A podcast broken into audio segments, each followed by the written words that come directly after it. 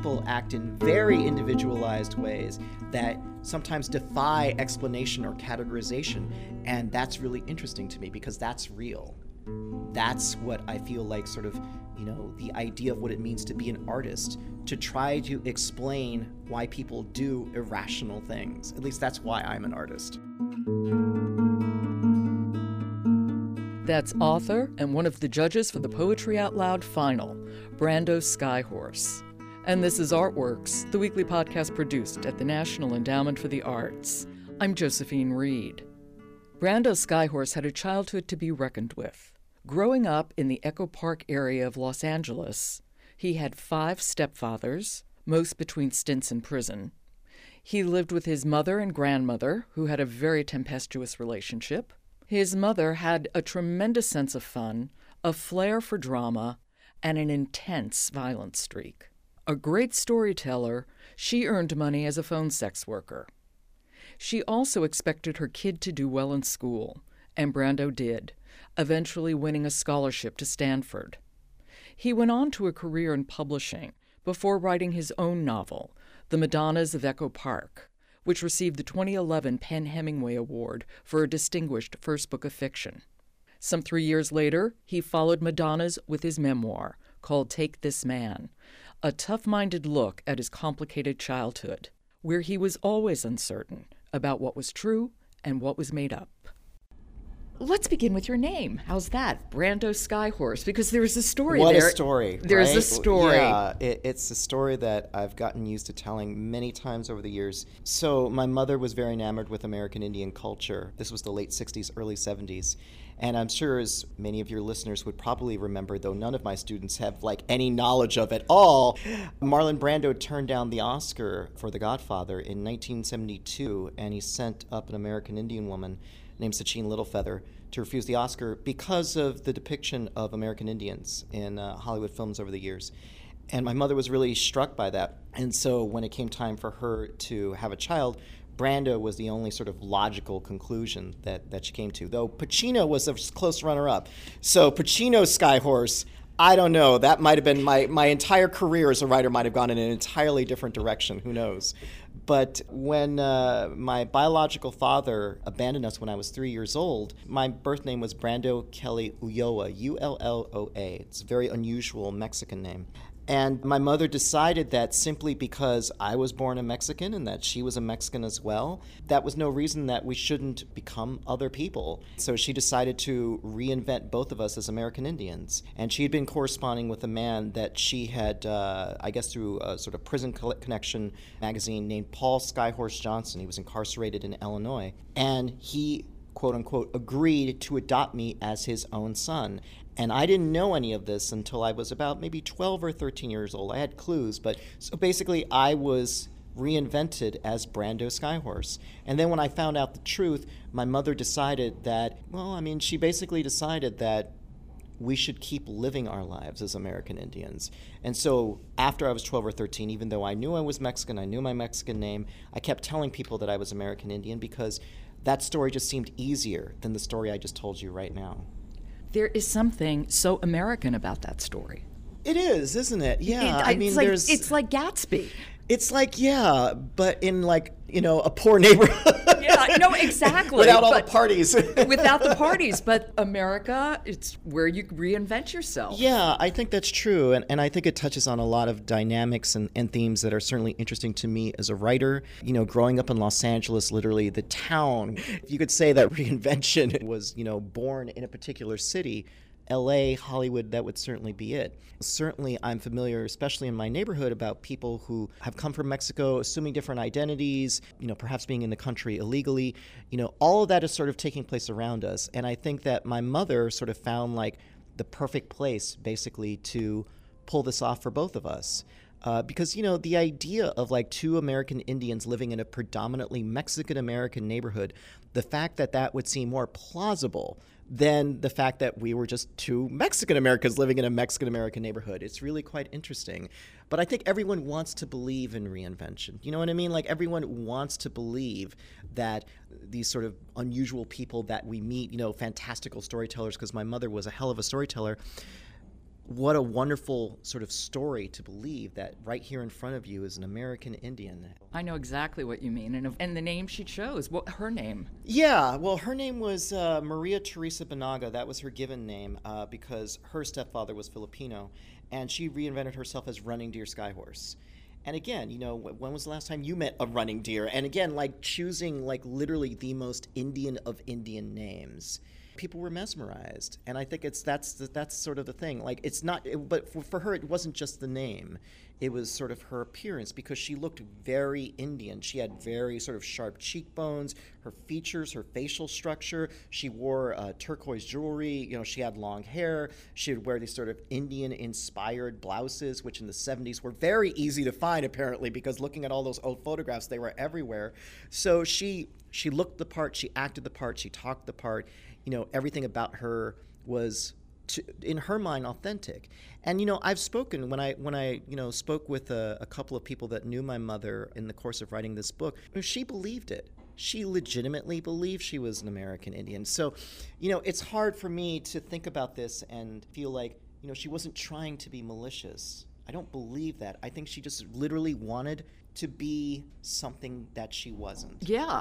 Her behavior certainly was as you well know, very erratic and at times, you know, somewhat somewhat questionable parenting techniques. somewhat questionable parenting techniques, but her claiming a Native American heritage, it's what she wanted, so why not? Yeah, and the thing that's amazed me since I've published this book is I have met about literally half a dozen people who have approached me at readings or sent me emails and said, "Oh, my mother said that she was an Indian too," and I'm like, "That's a thing, really?" Like, there, there, are people. I mean, like, I thought like my mother had that corner on that, but like, no, apparently this was sort of an uh, an issue, and I, I obviously have complicated feelings about it because I feel that American Indians have had so many things plundered from them. Their land their culture you know using them as mascots for sport teams. I mean just it, the, the list goes on and on but i feel that you know my mother was trying to access that culture from a legitimately sincere place. Not that that makes it better, but I understand. I understand where she was coming from. I think it's very different if you're somebody with power. Yeah. Who does that? Yeah, that's absolutely true. Your mother embraced it she would volunteer yeah, no, with she, the American Indian movement yeah. and you know would call people out on anything she thought was racist. Oh. What happened when you had to say the Pledge of Allegiance school? Yeah, I was uh, I was 5 or 6 years old. I was in first grade and my mother decided that she was going to ask me to not recite the Pledge of Allegiance because you know I don't know what they do in schools now, but back then like every morning you had to get up and say the Pledge of Allegiance. And so she gave me a little speech to recite. And uh, when my time came, my first grade teacher, you know, wonderful woman, you know, like completely unprepared for what was about to happen. Everyone stands up, and, you know, I'm in a multicultural classroom, it's predominantly Vietnamese and Latinos. And uh, I stand up and I say, well, you know, due to the way that my country has treated my people, I cannot pledge allegiance to this flag. And, you know, she just didn't handle it well. The teacher did not handle it well. She came over to my desk, like literally, like grabbed me, pulled me out of my chair, you know, forced me to put my hand over my heart. And my mother loved that detail. I wish I was making that up. But like, she forced me to put my hand over my heart and then just threw me out of the class until uh, recess. You know, I know it sounds kind of shocking the fact a teacher would touch a student, but this was the 70s. It was a very different era. So I told my mother about this, and of course she was thrilled. You know, never mind that I might have felt uncomfortable or was crying. I'd gotten kicked out of a classroom. And so the next day, a mysterious man who looked suspiciously like a Native American, had long hair, somebody from the Indian Center downtown, came with my mother and had, I guess, about an hour conference after school with my first grade teacher. And you know, at the end of the, I wasn't there. I was outside. But at the end of the conference, they all came out laughing as if it was, you know, just the great, you know, I, as if my mother just told the most wonderful story in the world. And my teacher told me, "Oh, well, you know, you don't have to say the Pledge of Allegiance anymore. You can just sit quietly at your desk or color or do whatever it is that you want. You don't have to do that." But that was like, to, like in my mom's mind, that was a victory you know, she had somehow struck a blow against oppression. But, you know, all she'd really done was taught me that I was going to have a lot more of these uncomfortable kinds of confrontations. Uh, which is why I think I kind of try to go out of my way to avoid them now. Yeah, well, indeed you did. Yeah. well, you were raised by your mother and your grandmother, That's living right. in your grandmother's house. Describe their relationship. It was very tempestuous, uh, very complicated. My mother and grandmother had sort of different philosophies on how to raise a child, and my grandmother was basically like a surrogate mother for me which I know sounds weird because my mother was also living with me as well. But my mother was in many ways almost like an older sister because my grandmother did all the chores. My grandmother did all the cooking, all the cleaning, washed all the dishes, washed all our clothes, hung up all the clothes in the backyard. She did light yard work. You know, she would complain about the fact nobody helped her, but then anytime you tried to help her, it's like, no, I can do it myself. But doing all of those things, I think she felt gave her license to have some sort of say in how I was raised, and my mother simply didn't feel that way. I think my mother came from that environment of like, oh, you know, I want my child to be free and I want my child to read whatever he wants and question authority. But the moment I started questioning her authority, that's when things got complicated. So it was a really challenging environment to be between those two positions. And on top of all of that, my mother would constantly bring in a new series of father figures. I had five stepfathers, one about every three years. And I think in many ways it would have been simply easier if she had left the sort of pseudo father figures out of the picture, um, because that also created a lot of tension with a couple of exceptions, your mother was a very beautiful woman. It, it was like she went to the thrift store to find these men. If only we were so lucky. No, she went to prison. She, actually, for, she, yeah, thrift store would have been fine. I mean, but you know. yeah. I, and it's just like clearly, if this is the population from whence you are choosing your partner, chances are it might not end up so good. Yeah, I think you're absolutely right. With the benefit of hindsight, obviously, I think my mother could have benefited from perhaps a little self confidence because, as beautiful as she was and as confident as she was in sort of her invented persona, she also was very insecure. And as she got older, she stopped leaving the house. I mentioned this in the book, but in the early 1980s, my mother, in order to take care of us, started working as a phone sex operator. And as a result, my mother stopped leaving the house she because she was addicted to the money it was pretty good it was tax free but you had to be on the phone all the time and this was before like you know cell phones where you could just do your job whatever she was basically tethered to that house and so she stopped leaving the house. She started gaining weight. She became very sort of uncomfortable with her physical presence. And so I think all of that sort of took a really a really big toll and contributed to this idea that I can't get a better man than from somebody that I'm corresponding with in jail because she didn't really have a chance to meet a lot of people. Your biological father, Candido, mm-hmm. seems, you know, like everybody, we're all contradictions. On one hand, on the face of it, a hardworking, yes, dedicated man. Absolutely. Who left. And on one hand, it's very understandable sure. why he did. Sure. That knife that she was holding would sure. have something to do with it. And on the other hand, how can you do this? Yeah, yeah. Because you're leaving this three year old child with this woman who grabs a knife out of the drawer. Yeah, yeah I'm glad you clarified that because, yeah, it wasn't a metaphoric knife, it was an actual yeah. knife. It was a literal knife. And I think the thing with um, with Candido, and part of the reason that this book was so positive, such a positive experience for me to write, when I started writing this book, when I'd actually sold it to my publishing company, I didn't know where my father was. And it was only during the process of writing this book that I found him he was living in Whittier, California, 30 minutes away. He had lived there this basically his entire life. And my mother had created all of these sort of fantastical outcomes for him. Oh, maybe the Mexican mafia abducted him. Maybe, you know, somebody threw a brick at his head and he got amnesia. All these sort of ridiculous things. But of course, the simplest solution was the correct one. He just left and started his life over, met a new woman, had three children. So when I discovered that he existed, I discovered that I also had three brand new sisters. And in meeting him for the book and interviewing him and getting his thoughts about what had happened between him and my mother, those contradictions were still readily apparent. You know, here is a man who is a hard worker, had taken care of his three daughters. I've met them, I love them. They are gorgeous, extraordinary young women. He did a phenomenal job as a father to them. And I have to qualify that with those last two words because he was clearly capable of it but at the same time like i just have this blank 30 year absence. There were no cards there were no letters there was no money that was ever sent to you know our house. It's not like we ever moved. And so it, it was literally as if he could just sort of compartmentalize that part of his life put it in a box and store it away. And the thing that's extraordinary to me about it is he still had pictures of me from when I was a small child that he hid in plain sight. They had family photo albums that when I met him for the first time in, in 2010 or re met him, you know, they took the family photo albums like, oh, there I am. And one of my sisters said, oh, we thought that was a cousin or somebody. You know, we didn't realize this was his like son that he had just sort of like left in. So I think that he probably is still reconciling with this himself every day because, you know, we are back in touch and that's really fantastic. But I get a call from him once a year I would like to hear from him more. I don't. I should probably call him more. I don't. So it's one of those things where the ending of this book is hopeful and optimistic to be sure, but at the same time, it also asks the question what do you do once you've sort of found the thing that you were looking for? And it's maybe not exactly what you thought it would be. We all behave in contradictory ways.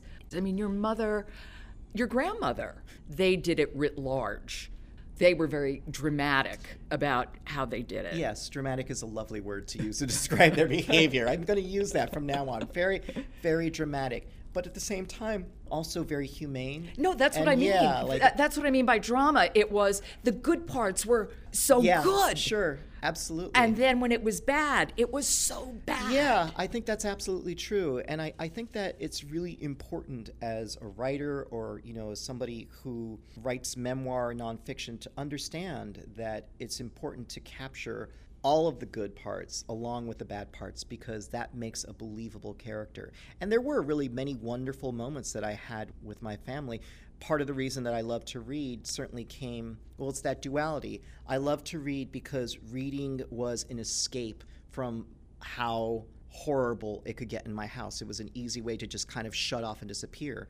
But reading was also a way to spend time with my grandmother. My grandmother was the one that basically introduced me to the idea of books being sacred, being precious. You know, she was the one that introduced me to the idea of having a library, the fact that you could go to a bookstore and buy books versus books that you would just get from a library, and that being a very important distinction. You know, she was the one that encouraged this idea of just constantly exploring new writers and, and new authors and just reading for the sake of the pleasure of it.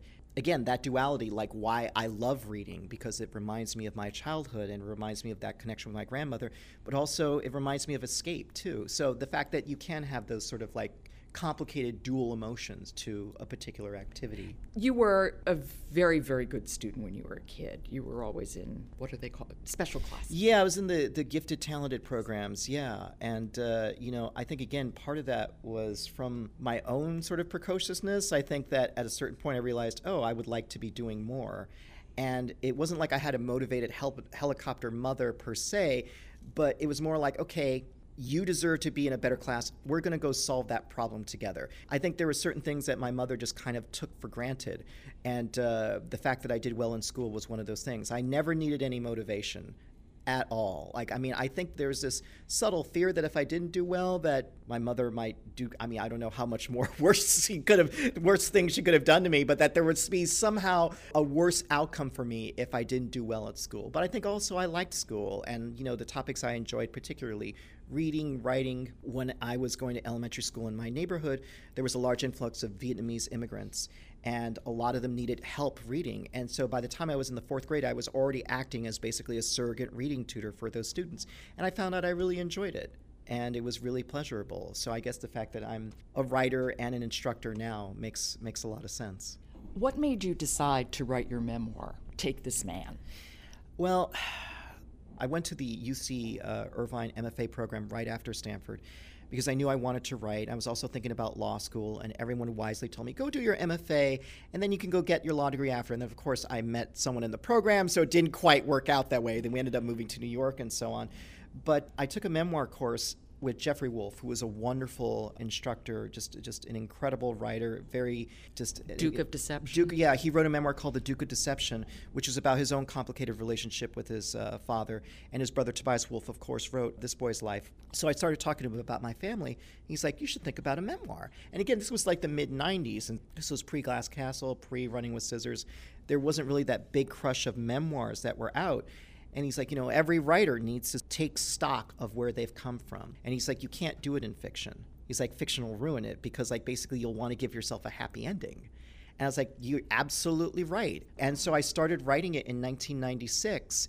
Uh, and I have early drafts of that. And I kept trying and failing. I kept trying to put the pieces together because back then my mother and grandmother were still alive. So a number of materials that are in this book are from interviews I did for that memoir course from 1996. And I saved the notes and transcriptions and such. And uh, it was really helpful, obviously, in putting this book together. But I knew something wasn't clicking. And so basically, my ability as a writer needed to catch up because like I wanted to write the book but I just wasn't good enough. And so basically now here we are in 2015 like it took me 18 years basically to become good enough to tell this story because it was so complicated it was uh, so multifaceted that uh, I needed really a skilled writer to be able to tell it. I wanted to tell it because I wanted to understand how all these things could happen to one family. I had so many friends in high school who would say, Why do all these bad things seem to happen to you? Well, here's the answer. For any of them out there listening, here's the answer. You knew that you were going to be a writer. When did you know that? How did you come to that? I think high school is probably when it first dawned on me. And I think that was in part because it was something I was good at. I didn't have a lot of mentors growing up. I mean, that's kind of an understatement, but uh, uh, I worked with this wonderful history teacher. Uh, his name's Howard Shore, and he was my 11th grade uh, AP American history teacher. And I remember him being the first person to kind of single me out and say, you know, you're really good at this. You should think about continuing to do this. And about a year later, I started my first real romantic relationship. We were both seniors in high school, and she wanted to know the story of how I liked her, when I knew I liked her. And she's like, write it down, write it down like a story. And so I thought that would be a really interesting challenge. And so I had one of those old word processors where you could just see three lines of, of your document at any given point. And so I wrote everything on the floppy disk printed everything out very meticulously, gave her this stack of pages, and she flipped through. She's like, you know, this is over 80 pages. Well, I didn't want the whole story. I was like, but I, you know, I had this goes back several months, and this was the first time I saw you. The second time I saw you, then I told my friend about you, and blah blah blah blah. And she said somewhat glibly, maybe you should do this for a living, and that stuck. And then when I got to Stanford, I had started taking poli sci courses, and uh, sophomore year, I had an English roommate, a roommate who was an English major, and just sort of by accident took a creative writing course, and I was hooked. So I feel like all those sort of like dots just connected together in the right way. And the one thing that I do appreciate about Stanford is that it did open me up to the possibility of how writing could save my life in the same way that reading for many years had sort of saved my life when I was growing up. How could writing save your life? Writing helped bring order out of chaos. And I think that's part of the reason that the memoir for me is so useful so that when you know if i have a family at some point down the road i can tell my children this is where you came from.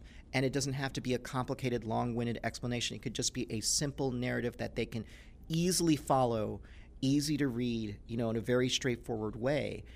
I wanted to bring order from the chaos in which i grew up in and i found that writing was extraordinarily convenient at containing that chaos I could keep it within the boundaries of the page and I could make things do whatever it is that I wanted them to. And I could express all these sort of complicated feelings that I had and contain them and keep them somewhere safe as opposed to just sort of like walking around and just being nonstop depressed and such. Like I, I had a place where I could like almost like a container base, like a vault. And I could just sort of put these emotions there and just sort of freeze them. And then I could come back to them and thaw them out whenever I wanted to. Um, so for me, it was a lot about sort of deconstructing the chaos so that it wasn't toxic, sort of detoxifying my chaos.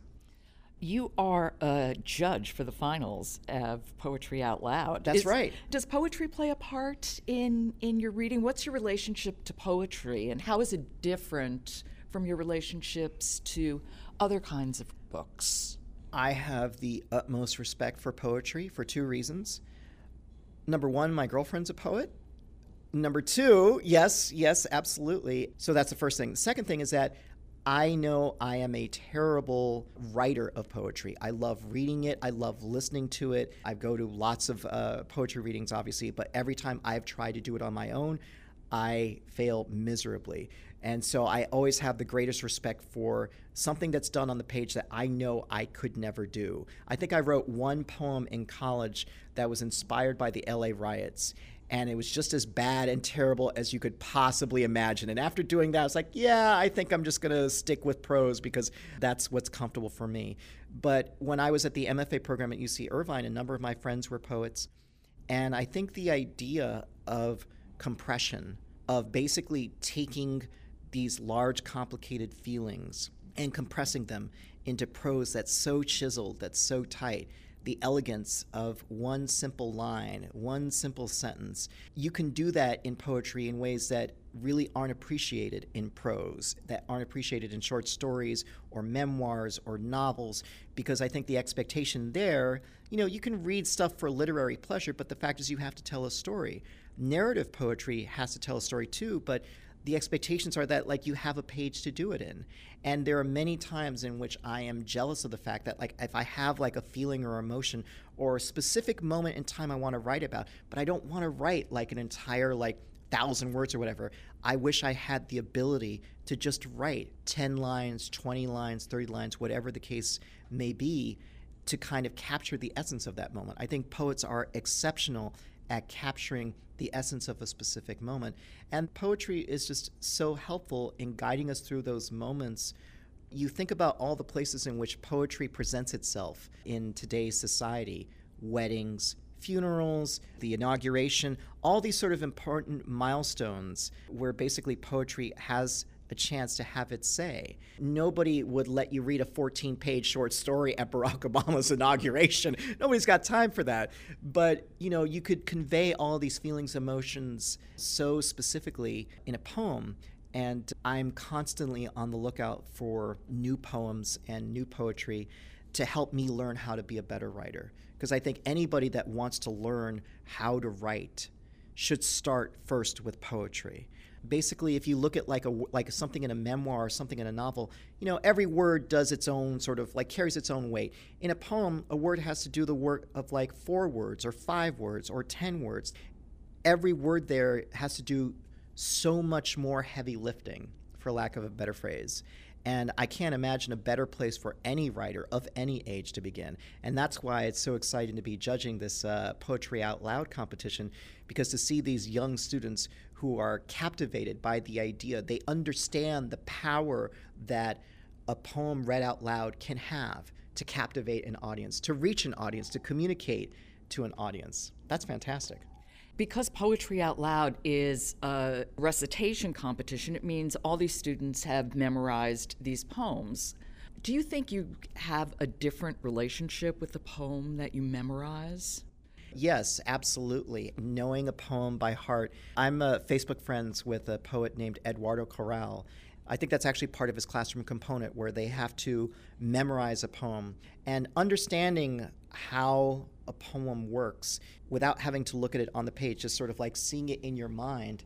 Yeah, it, it's extraordinarily instructive. I think that poets get the opportunity to focus on things that I feel that I would love to spend more time thinking about the way certain words sound together, for example. You know, nobody's going to read through my memoir and look on page 74 and appreciate the way these like three words in a sentence sound together.